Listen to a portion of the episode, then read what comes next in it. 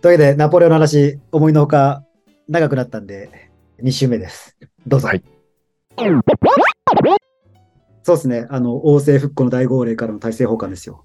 ヨーロッパと日本、まあ、要はここでヨーロッパが、要は日本史を変えたとも言えるんじゃないですか。まあ、確かに。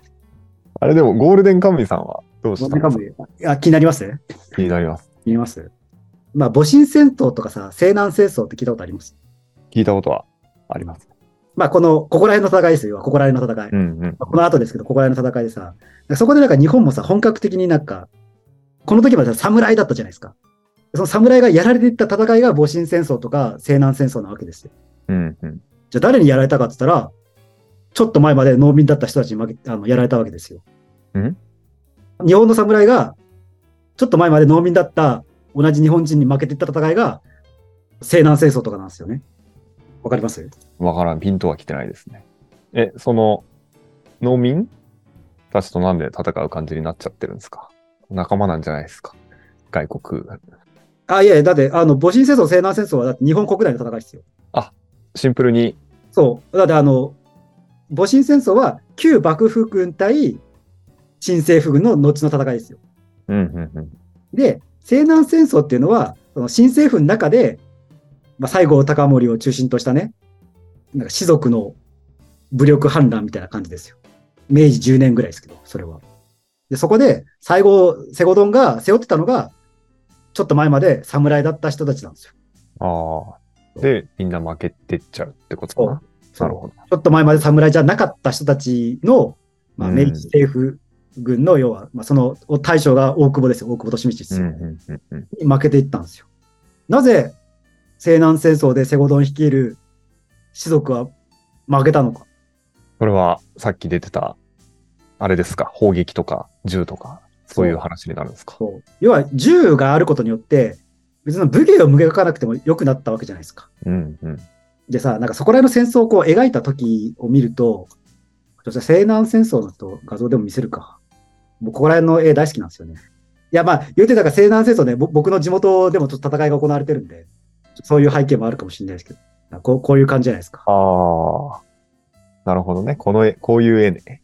そう、こういう絵ですよ。こういう絵。ってなった時に、なんか、まあ、いわゆるさ、こんこの絵を見てもらえると、まあ、いわゆるだからお侍さんっぽい格好をしてる人いないよね。いないね。みんな西、西の服だね。そう、まあ、要はだから制服着てるじゃないですか、制服。うんこの制服はど、は、誰がいつ持ち込んだのかって話じゃないですか。あ、じゃあ、裏で手を引いてたやつがいる感じなんですね。そう、いるんですよ。それが、ナポレオン3世なんですよ。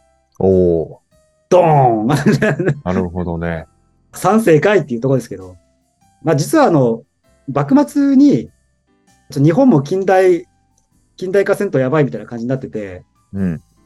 最後の将軍、徳川慶喜、地元ではケーキさんって呼ばれてたらしいですけど、が、フランスのね、軍事顧問をこう、呼んでるんですよ。へえ。だからそれがさ、もう、あの、明、江戸幕府終了の年ですよ。来たのが、ようやく来たのが。ももちろん準備はその前ま前からやってるけど、到着した頃には、あれ？みたいな、なんか、あれ、江戸幕府、王政復古とか言ってるんですけど、みたいな感じでね。こんな感じだと。大政奉還されるんですか？みたいな感じのね、感じになってるんですけど、まあ、その時に、フランスのね、こう軍事顧問みたいなのがこう、何人か来てるんですよ。主要な人たちが。はいはでそれで、いわゆるこう、フランス式の軍隊の作り方みたいなのを日本に教えてるわけですけど、い。へえ、じゃあ結構フランス式なんだ、日本って最初。軍隊の始まりって。でも最初どころか、もう、しばらくフランス式でなんですよ。へえ。でなって、まあ、ちなみにね、ここで来たあのフランス軍事顧問は、あの、まあ、幕府に呼ばれたから、幕府側について、あの、戊辰戦争で、あの、戦って負けるんですけど。だそれを描いたのがラストサムライですよ。ああ、そうなんだ。ああ、なるほど。ラストサムライ、おかしいじゃん。侍え、侍なのに？な、なんで？なんで？なんで白人の人？みたいな感じは、これですよ、これ。ああ。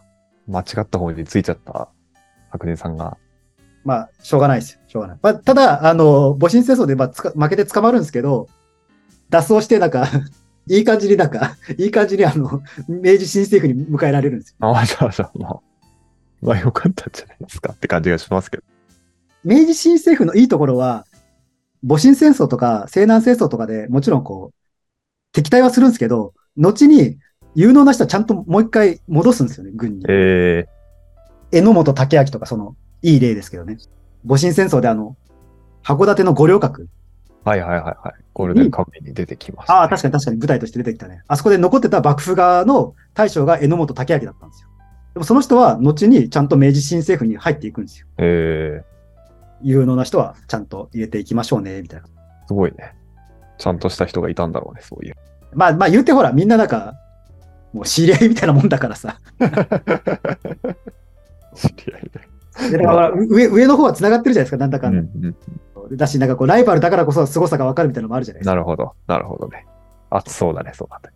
そうね。だ心のね、西南戦争のこう熊本城の攻防戦とかすごい楽しいんですけど、まあちょっとややこしくなるんで省きますけど、まあ要は、まあそこで日本の新しい軍隊を作るってなった時に、基本的にフランス式なんですよ。だここに書いてある、まあ帝国陸軍もフランス式の基本的には軍隊様式になってるんですよね。うん。というわけで、日本の制服あるじゃん、さっきのね。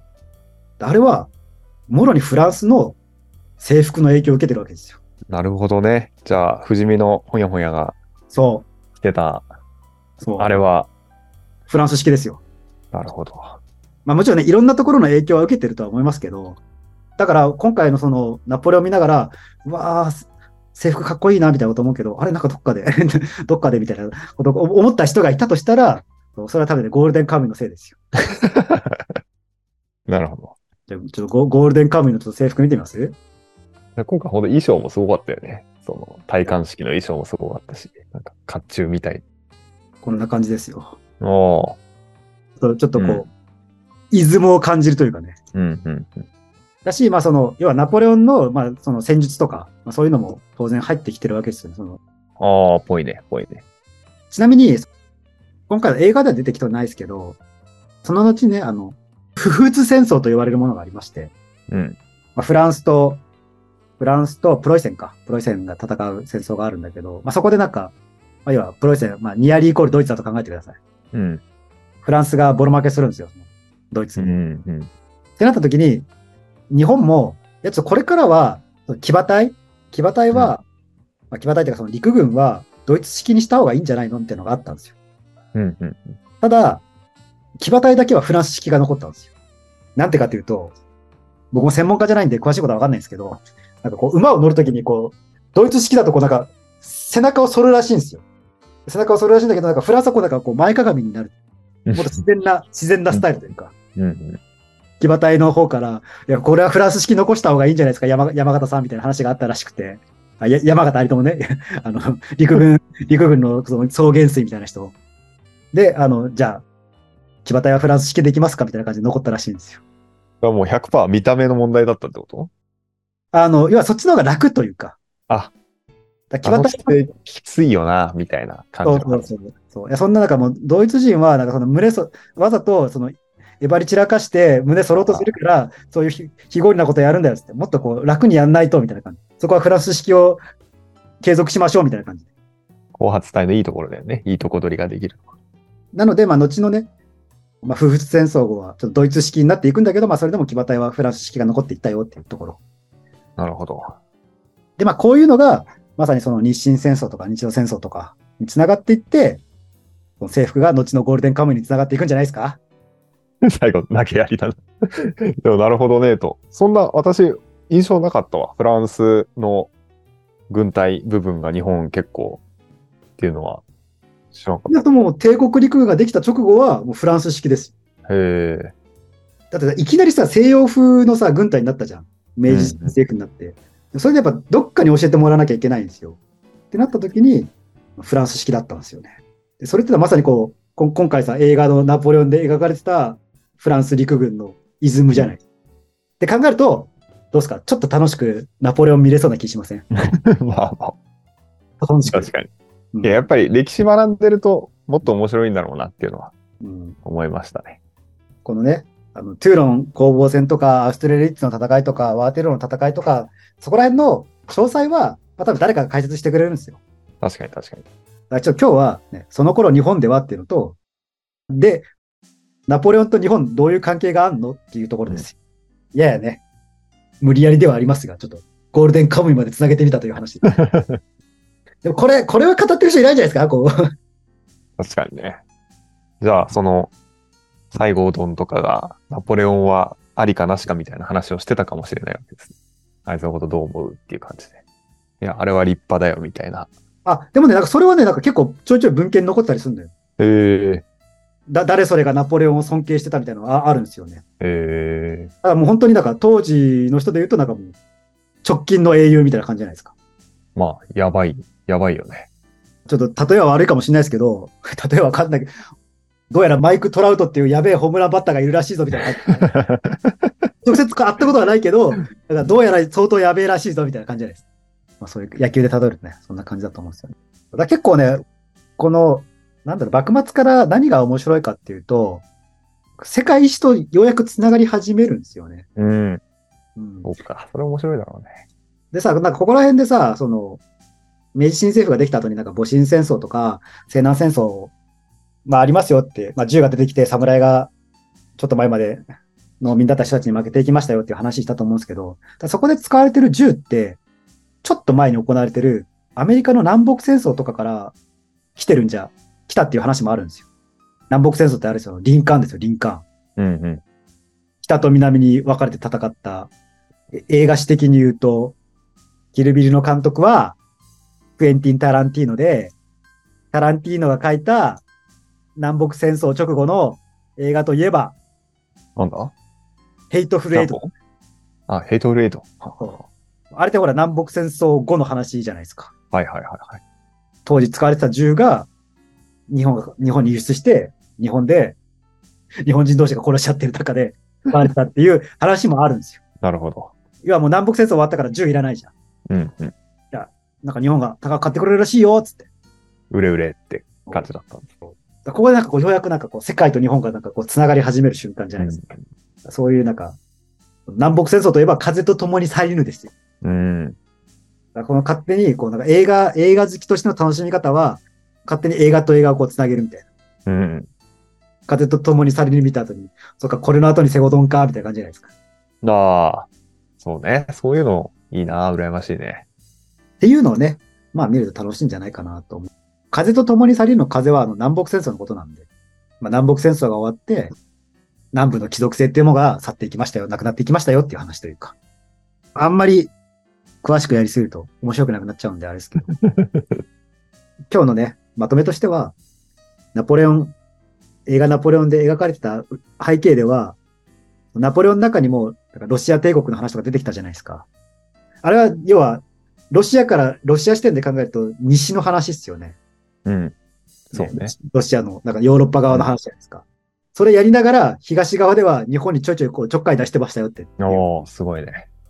どんどん、まあ、南下していこうというところ、南に行こうというところで。っていうのと、ナポレオンでもおなじみのね、あのフランス式陸軍っていうのが、後のね、明治新政府の帝国陸軍の礎になってますよ、実はっていう。そして、ゴールデンカムイへっていうとこですね。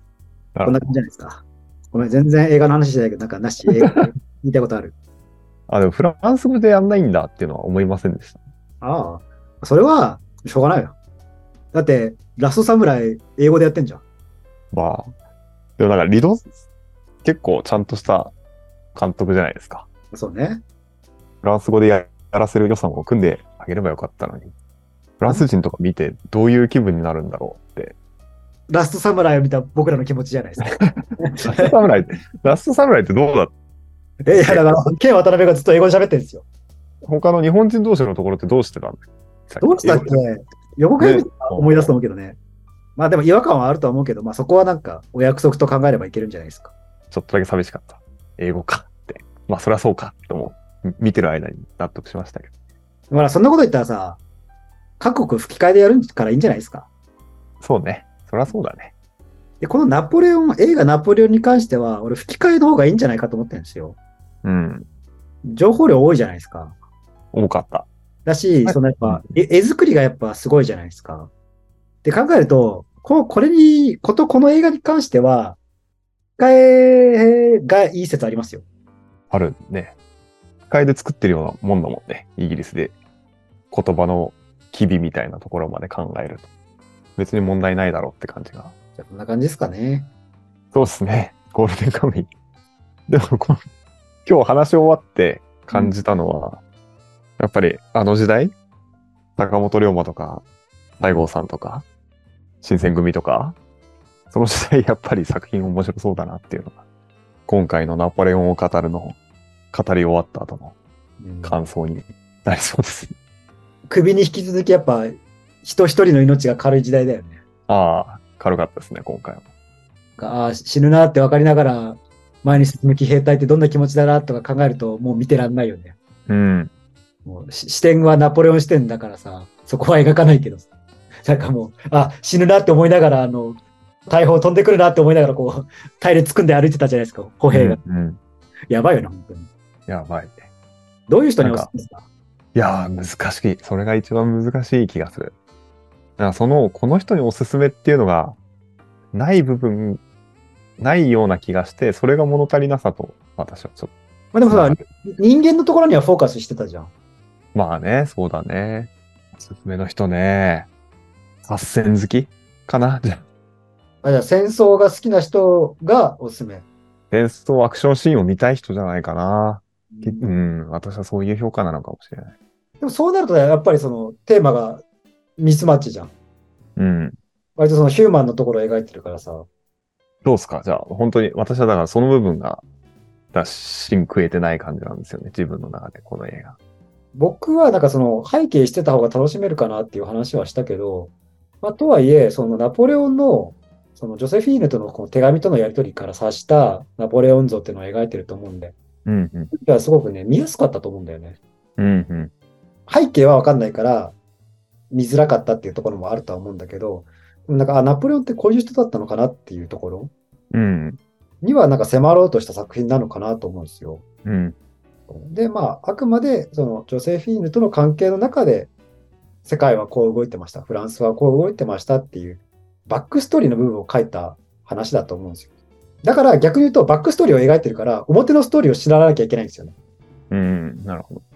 だからまあ、おすすめできる人としては、表の歴史をちゃんと知ってる人か、表の歴史とかいいから、なんか個人にとにかく、個人とその周りの人にフォーカスを当ててくれよっていう人にはおすすめできるんじゃないですか。確かにね。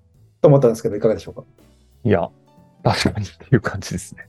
でも、まあ、なんだろうね。だからこれ、私見たときに思ったのが、最近自分の映画の見方というか、その部分があんまりフラットじゃなくて感動を求めてるな、今っていう感じの風に思い、思ったんですよね。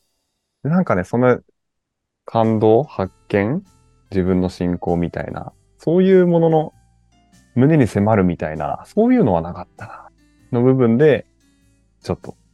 でも、そのさ、前、さっきも言ったけど、歴史ものとして、これでいいんだよっていう感じもわかる映画体験だったかなっていうところですかね。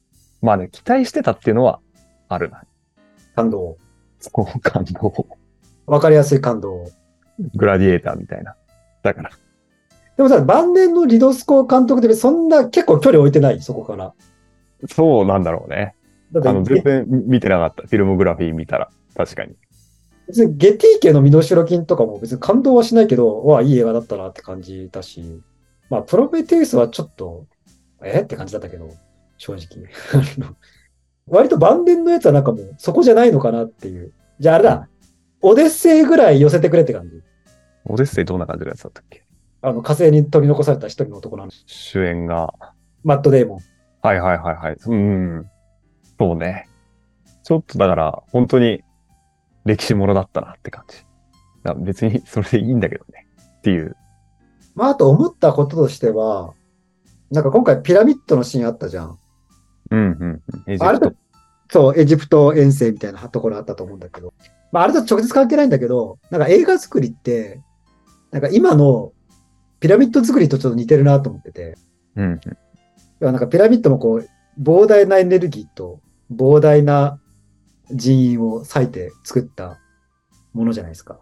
で、映画っていうのもなんかめちゃめちゃ人とお金と時間と物をこう費やして作るじゃないですか。それだなって気がした。確かにね。まあ、リドリー・スコット監督も、今何、何歳か知ってる？リドスコ監督。あ、さい、70いかないぐらいじゃないですか。いや、もう全然超えてるよ。へえ、すご。もう80半ばっすよ。すご。って考えるとさ、もう、晩年の域じゃん。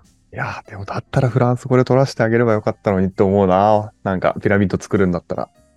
でもまあね、いいピラミッドだったと思う。デカ、デカピラミッドだよね、本当に。ってなるとさ、もうなんか、まあ、宮崎駿監督じゃないけどさ、作りたいもん作りたいっちゃう。それはね、うんそうだよね。確かに。おお金にも困ってないと思うのよ。うん。まあ、名声ももう十分手に入れてると思うのよ。ってなるともう、まだ俺はやれるんだか、いや、ほこ本当はこういうもん作りたいんですよって。これもこれもこれも作りたいんですよ、みたいなところじゃないですか。でもどうすんの？来年、グラディエーター2ありますよ。グラディエーター2かって。まあ2やられてもなっていう複雑な。多分ね、そしてその2は、僕が想像するに、グラディエーター1が好きな人に刺さるものではないと思うんですよ。ほうほうほう。なんとなくそんな気がしてて。だって、ブレードランナーの続編もそうじゃなかったじゃないですか。ああ。っていうとこじゃないですか。でもそんなに、もうご高齢の監督さんなら気をつけてほしいですね。体グラディエーター2取り切るまで。あ、そう。だあとさ、忘れてたわ。なんか、ワーテルの戦い、エキストラ8000人らしいです。どれくらいなんだ？全部じゃあエキス CG ほとんど使ってないってことはないよね。いや、だからほぼ使ってないと思うよ。マジか、すごいね。だからその本物感なかったです。本物感はあった。で CG 感なかった。なかったよね。全く。僕はもうそこの時点でもう大感動なんですよ。ああ、8000の。8000っていうか、そのなんか、あーなんかすげえピラミッドみたいなこと作ろうとしてんな、みたいな感じ。うん。本物作ろうとしてんだな、みたいな感じ。もうそれだけでもう個人的には大満足でしたね。でもそこじゃないんだよね。そう。でも、納得してないわけじゃないですよ。本当に。まあ今話してて、でも意外とやっぱり私結構英語なのが気になってるのかも。フランス語で取ってればそのピラミッドの意図はわかるんだけど、ナポレオンを英語で取るってことはちょっと娯楽っぽい側面がある気がするじゃないですか。それでね、まあ合戦は本当だから面白いんだけど、で、恋愛パートも恋愛パートで面白いんだけど、なんか一つのものとまとめたときに、まあナポレオンはこういう深さ、ナポレオンの深さ、個人の深さっていうのは出てる気はするけど、なんかやっぱり映画体験としてグッとくる感じはなかった。もっとあるんじゃないかと思って見に行ってしまったっ期待値が高かった。ていうのはあると思います。でフランス語だったらよかった。それともな、どういう要素が足りなかった？フランス語じゃ、フランス語だったらもっと良かったと思うよ。なんかその、い意図としてね。意図としてというか、うんピラミッド感の存在感っていうのかな。そういうのはもうちょっと増したんじゃないですか。でも、こう、言語合わせてもよかったんじゃないかなって感じがしますけど。どうなんだろう予算の問題なのかなそれともやっぱり、英語じゃないと、自分の監督のとかの演出の母語じゃないと、深いところまでは演出できないなって思ったのかな。でも、英語のところがとにかく気になってた。いや、そんな、本当に、なんつうの、ここが良くなかった、ここがこうだったらすごい良かったと思うっていうのはあんまりないけど、なんかそう物足りなさが、こう、胸いっぱいになる感じではなかったよねっていうところかな。まあでもそれはドラマをやろうとしてるわけじゃないから、そりゃそうでしょっていうところはあるのかもしれないんですけど。どうだったらもっと良くなったと思う？もっとなんか戦争に次ぐ戦争があったらよかったのか、もうちょっと時代背景を説明してくれたらよかったのか。でもやっぱり期待値が高かったっていうところは一番なのかもしれない。ナポレオンの解釈、見せ方、見え方の部分っていうところが、もうちょっとどこか強調してほしかったのかな。まあ同じ監督で言うと、そのグラディエーターになってナポレオンにないものみたいな。グラディエーターもね、フラットなトーンで見てても、劇的な感じの演出がなくても感動できるときは感動できるじゃないですか。なんかその感じが。例えばソーシャルネットワーク見て感動はできるんです。ソーシャルネットワークは感動できたと思うな。多分、はい系譜としては、その市民権とかソーシャルネットワークの系譜だと思うんだよね。なんかジーンとするじゃないですか、最後。うんスーっていう感じの。うんまあ、あれはだからタイプ好きっていう感じのソーシャルネットワークは。孤独を描いた作品というかさ、うん。ある種の。なんだろうね。確かに言われると。でフラワームーンもそんな劇的ではなかったけど、あれはもうなんか、ぐーっと来たんだけど、今回のナポレオンはまあぐーっとは来なかった。合戦はね、良かったけどってか。やっぱそこはさ、こうナポレオンについてやっぱどれだけ知ってるか問題ある気がするけど。ああ、それはね、確かに、ヨシさんの言ってた、背景をね、知らないとっていうところはあるかもね。表の歴史を知らないわけじゃないですか、あんまり。うん。そこじゃないですか。それはあると思言ってしまえば、いや、それがなくても分かるような面白い作品を作んなよっていうのが、まあなんかわがままな観客してんだけど、まあとはいえ、なんだろう、面白いものを面白いと思うための必要な教養ってあるじゃん。う。そうね。そこじゃん？まあ、あり得る、それは。足りないものが何、ない、足りないものがこれで、これをこうしたらすごい良かったっていうのは、そういう質問されると、テーマも悪くない、悪くないというか、愛とね、愛で語るっていうのは、夫婦愛の部分か。ジョセフィーヌさんのからっていうのはいいと思うし、まあ良かったんだけどね、一つ一つのシーンも、彼に共感できたかどうかだと思うんですよ。ナポレオンさんに。そうまあ、広い意味での共感ね。うん。要は、人間じゃないナポレオンとかね、その皇帝ナポレオンを知らないと人間ナポレオンを見せられてもって感じじゃん。そういうところはあるかもね。もしという仮説ですけど、どうどう思います？うん。それはあり得るっていう感じかな。でも確かに、ちゃんと言語化はできてないですね。フラワームーンの方が良かった気はしません。あれはその想像できるからじゃん。ある程度そのき基地の範囲というか、そのネイティブアメリカンというものがこういうもので、みたいなところとか。うん。いや、まあもちろんね、その、比べるのはあれだけど、ああ、でもさっき、ロスさんが言ってた、ナポレオン、共感できてないのかもね。それかもしれないね。フラワームーンとの違いは。ディカプリオに共感して見れたから、ナポレオンも、ま、全く共感できないキャラじゃないけどね。本当に知り合いにいそうな。でもちょっと、やっぱおかしいところはおかしいっていう感じ。それはあるかも。大きいかもしれないな。ジョセフィーヌさんも良かったけど、共感までいかなかったな。共感というか、そ入り込んで。自分を映し出すまではいかなかったって感じ。それ結構あるかも。で、自分が映し出せる作品っていうのを最近求めてるなっていうのは、自己批判的な、まあこれ映画のことじゃないんですけど、自分のことなんですけど、思った。さっき言った感動を求めていってるっていう感じ。自分の信仰を探していってる感じ。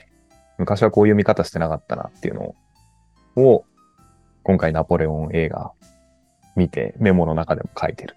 まあでもそれはね、別にそのそのこと自体は別に悪いことでも何でもないと思ってて、そう、まあそういうもんだと思うんだよ。いいつか話した小学生向けに作られてるやつ見て、多分感動しないじゃん。うん。それは悩んでるところが違うからなんですよ。うん。同じように映画でも、また無意識のうちにね、その感動できるできないのラインって、その自分の悩みとか自分の考えと近いかどうかっていうのは一つあると思うんだよね。描かれてる葛藤が。で、多分、ナポレオンの表の葛藤って、まあ絶対共感できないと思うんだよ。貴族でもないし、皇帝でもないじゃないですか。うん。で、その裏の葛藤というかね、その表面に出てない葛藤の部分っていうのは、まあ、多少わかるところはあるけど、でもそれもやっぱりこう、彼の人生というものをある程度こう、咀嚼されてる前提で出されてるから、そこに至らなかったのかなっていうのはあるけどね。うん。見出せるかどうかっていう。まあ、そのナポレオンに限らずね、いろんな映画の中で。うん。それはあるな誰向けなんだろうなでもさ、多分あるとしたらさ、その、自分の感情、自分の気持ちとは裏腹に、なんかこう、社会的に背負い込んでしまったもののせいで、そういう選択をしなかった人とかは共感できるんじゃないですか？ああ。できるかもね。そこを考えると結構本当に多面的に見える作品だよね。その一つに、こう、見栄を切ってない感じの映画だから。だ多分まあ、共感してみるとしたらそこじゃないですか。いや、俺も本当はな、つって。だもしかしたら、ね、もしかしたらよ、本当は好きな人がいたけど、か家庭の事情で見合いさせられたことを結婚しなきゃいけなかった、みたいな経験をした人はめちゃめちゃ共感できるかもしれないじゃないですか。確かに。高齢者世代ですね。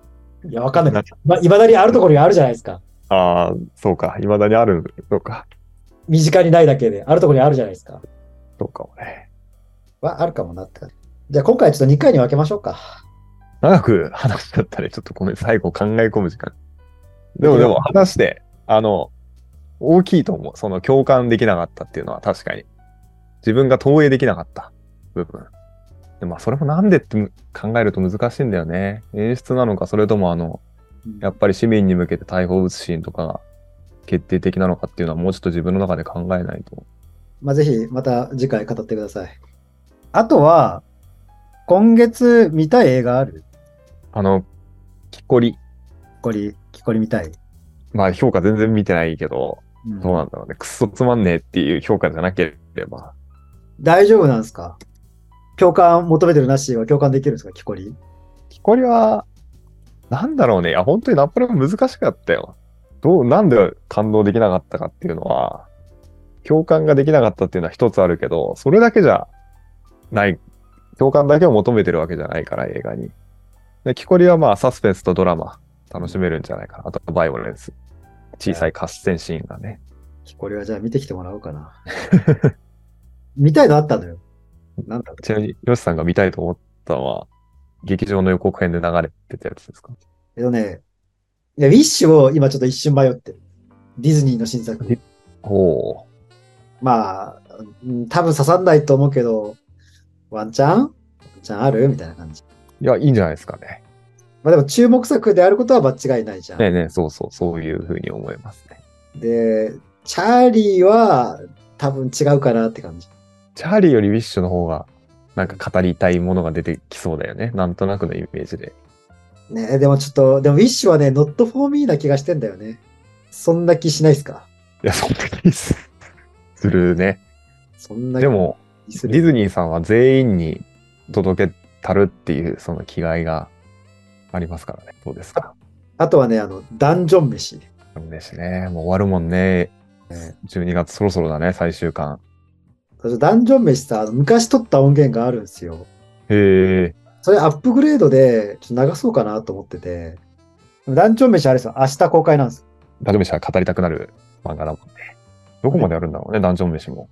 で多分最初の方だと思うけどね。まあ言うて90分2時間ぐらいでしょ。そんな大して、大して出せないかなと。で見たいのあったんだけど、なんかホラーだったわ、今見たら。まあでもなんかそんな、なんか、お、お、それねって感じのやつではなかった。あ、わかった。トークトゥーミーだ、トークトゥーミー。ホラー、ホラーですよ。あの、なんか90秒間だけだったら、あの、憑依されるみたいな、あの、こっくりさん的なやつですよ。予もしかしたら告編だけ見ると、ゲラウトにすごい似てるというか、あの、ゲットアウトせの黒人さんが体乗っ取られるではなああ、あの、心霊じゃない、心霊じゃない。くなんかそうまあ、ちょちょネタバレにならない程度にって感じですけど。めっちゃ面白い映画ですよね。そ面う白かったかな、あれ、本当に。そうね。トークトゥーミー、ホラーです。あちょっとね、見たいなと思って。95分。まあ、ホラーってそんな感じじゃん そうかも。それを、なんか、やると何者かがこう自分の体に憑依するみたいな。なんかそれが、いっちゃって楽しいみたいな。必ず90秒以内に手を離さなきゃいけない。あとは、ハンガーゲームゼロじゃないですか。ああ、別にこれは多分何にも残んないかもしれないけど、ハンガーゲームゼロ見たなっていう感想が残る。ちょっと見たいよね。ハンガーゲームはいつあって。ドキドキはさせてくれるじゃないですか。うん。仮に予想の範囲内の展開だろうとも、うんドキドキはさせてくれるじゃないですか。そうねいや、でも12月、あれだよ、全体的に面白い、なんかね、そう、これ冒頭で話そうと思ったけど、なんか最近いい映画にばっか当たってんなって思って。性欲といい、首といい、このナポレオンといい、全部面白かったなと思って。基本的には。すごい、最近映画に関しては満足してます。うん。ただ問題はね、年末年始見る映画がないなって思い大体ここら辺で公開されるやつってさ、年末年始に見られるようも想定してるじゃん。そうか。そういうもんか。もう先取りしすぎちゃってるんですよ。正月、家族で集まって、みんなで何行くってなったら、とりあえずゴジラになるじゃん。子供たちもいるし。ああ、それはなるね、今回。そうね、まあ、ゴジラだったらまあ大人も楽しめるし、まあええかみたいな感じじゃん。うん、そうね。こ子供連れて性欲見に行こうとはならないじゃないですか。ならないね。